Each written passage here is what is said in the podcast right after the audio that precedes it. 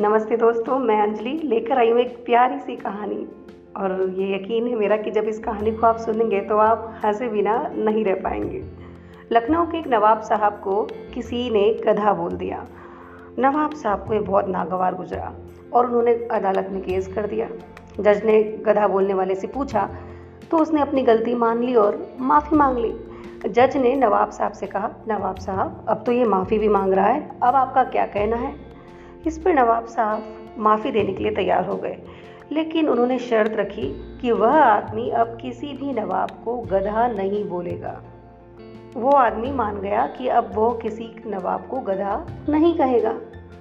जज साहब ने मुजरिम को बरी कर दिया, यानी जिसने गधा बोला था उस आदमी को।